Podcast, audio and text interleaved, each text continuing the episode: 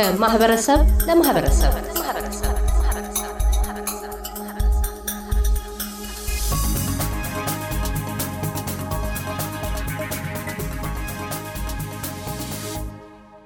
የዛሬው ከማህበረሰብ ለማህበረሰብ የመነጋገሪያ አጀንዳችን በቪክቶሪያ የኢትዮጵያውያን ማህበረሰብ ማህበርን አጠንክሮ ለመገንባትና ለጁላይ 23 ቀን ተቆርጦለት ስላለው የሥራ አስፈጻሚ ኮሚቴ አባላት ምርጫ ላይ ያተኮረ ነው። የውይይቱ ተሳታፊዎች አቶ ኤልያስ የማነ የቪክቶሪያ ኢትዮጵያውያን ማህበረሰብ ማህበር የህዝብ ግንኙነት ኃላፊና አቶ አለማየሁ በዛብህ የቀድሞው የቪክቶሪያ ኢትዮጵያውያን ማህበረሰብ ማህበር ዋና ጸሐፊ ናቸው። መነሻችንን ያደረግነው ቀደም ሲል በተደረጉ የምርጫ ጥሪዎች የማህበረሰቡ አባላት ለመታደም ያልወደዱት ወይም ያልበቁት ስለምን ነው?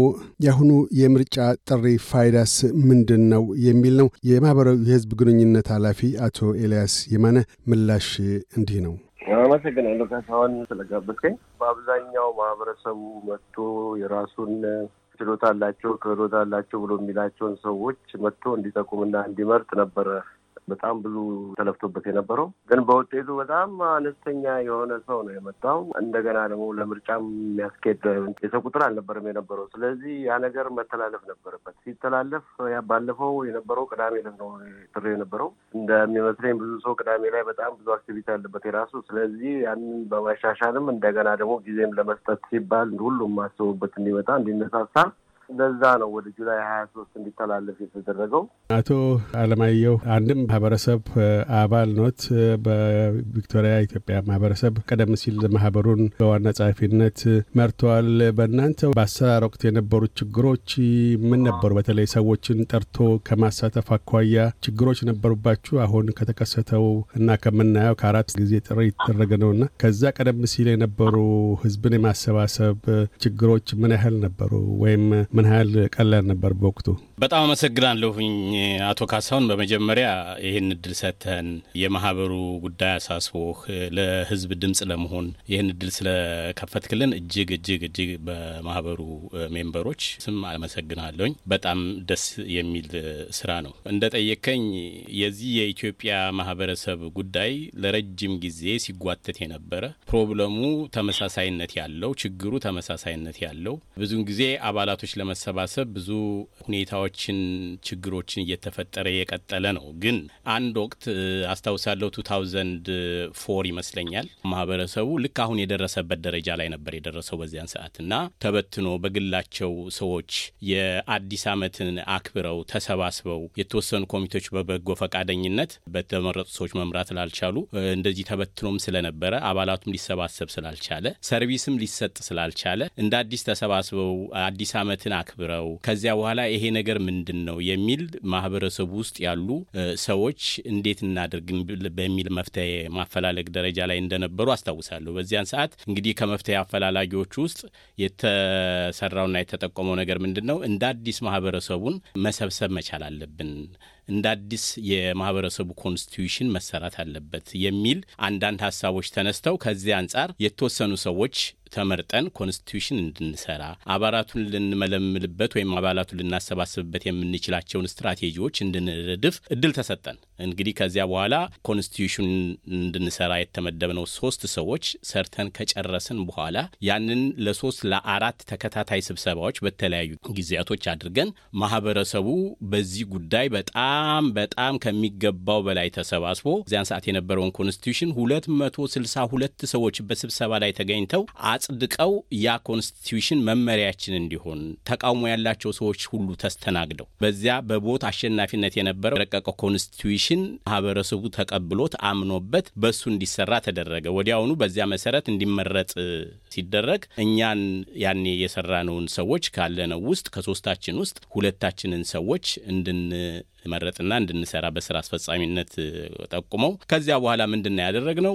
ይሄ እንዳይበተንብን አሁን ፍላጎት ያሳየው ህዝብ በፍጹም እንት እንዳይሄድብን በየመንደሩ እየሄድን በየቤቱ እየገባን እያንኳኳን በስልክ እየደወልን የምንችለውን ያክል ሰው ሰበሰብን፣ መዘገብን። ወደ መቶ ሀምሳ ሶስት ሰው መዘገብን። እነኛ መቶ ሀምሳ ሶስት ሰዎች ብዙዎቹ ግማሹ ሲቀር ግማሹ ሲመጣ ግን ቋሚ የነበረ ሰማንያ አምስት ሰው የወር ክፍያ የሚከፍል ሰማንያ አምስት ሰው ነበረ። በዚያ ሂደት ውስጥ በኋላ አንዳንድ ተቃውሞ ከተወሰኑ ግሩፖች መቼም ጥሩ ነገር ሲሰራ የማይወዱም አሉ። ጥሩ ነገር ሲሰራ እንደሚያመሰግኑት ሁሉ ተሰብስበው ይሄ ነገር ጥሩ አይደለም ብለው እንደውም የተለያዩ አሉባልታዎችን በማስነሳት እንደውም የስራ ዘመናችንን ሶስት ዓመት ሳንጨርስ በሁለት ዓመት ከዘጠኝ ወር ከዚያ ቦታ ላይ እንድንነሳ ተደርጓል። ከዚያ በኋላ እንግዲህ እያሽቆለቆለ እያሽቆለቆለ መጥቷል። የማሽቆልቆሉ ምክንያት ምን ነበር? ከሁለት መቶ ስልሳ ሁለት ወደ ሰማንያ አምስት ከዛም ሲል እየወረደ መምጣትና አሁን ባለፈው አስርና አስራ አንድ ሰው እስከ መገኘት ደርሷል።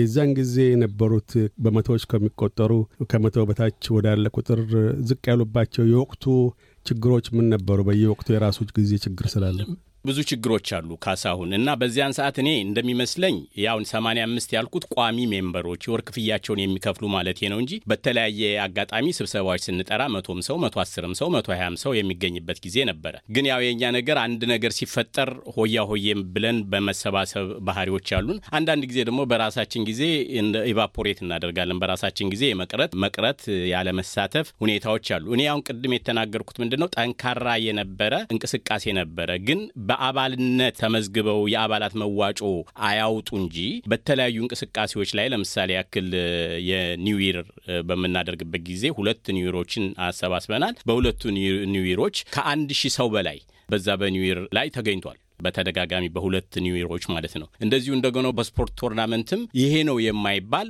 ቋሚ ያልሆኑ member ኦች ያሉበት ነገር ግን መዋጮ የማያወጡ ነገር ግን አንዳንድ service ኦችን ወይም እንደዚህ አይነት እንቅስቃሴዎችን ለማየት ወይም ለመደገፍ የሚመጣው ሰው ቁጥር ግን እጅግ በጣም ብዙ ነው እና ያኔ እኔ አሁን የተናገርኩት የማይመጡት ሰዎች ምክንያት የሆነባቸው ዋናው ምክንያት አንዳንድ ጊዜ እኛ የምንጠብቀው የተለየ service ም እንጠብቃለን። ሁለተኛ አንዳንዶቻችን ከ community ው ልናገኝ የምንፈልገውና እኛ ለ community ው የምናበረክተውን ነገር ምንም አይነት idea ው የለንም። community ሲባል just በፈለገብን ጊዜ የምንሄድበት በፈለገብን ጊዜ የምንቀርበት አድርገን እንጂ የምናየው የእኛን ተሳትፎና የሰዎችን ስራ ደግሞ በማክበር ደረጃ ላይ አይ ከዚህ ይሄን service ላገኝ ይችላለሁ፣ ለዛም service የኔ አስተዋጽኦ መኖር አለበት ብለን የማናምን ስለሆን ነው። ወንድም ካሳሁን አቶ ኤልያስ የእናንተ ችግር ወቅቱ ቀደም ሲል ከነበሩ ከእናቶ አለማየሁ የአመራር ጊዜ ወቅት የተለየ ነው።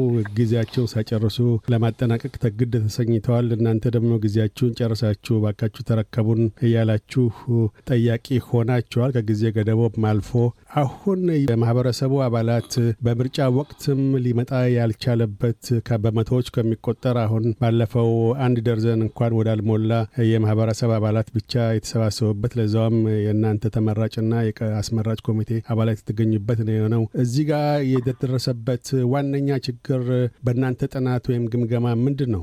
ስለ ረጅምና ውስብስብ ነው ነገሩ። ማለት ኢትዮጵያ community ብዙ መንገዶችን ሄዷል።